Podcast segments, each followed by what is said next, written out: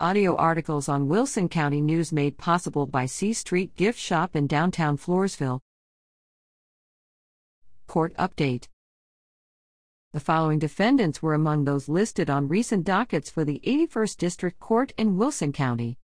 Zechariah Robert Valadez, 28, of Poth was charged with evading arrest or detention with a vehicle after allegedly leading Poth police responding to a disturbance at Dilworth Plaza on a Chase to Griffith Street in May 2021.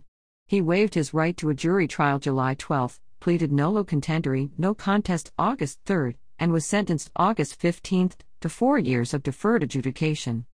Michelle Leanne Nicholson, 49, of La Vernia was charged with attempted sexual assault of a child after allegedly trying to commit a sexual act with a child under the age of 17 in November 2018.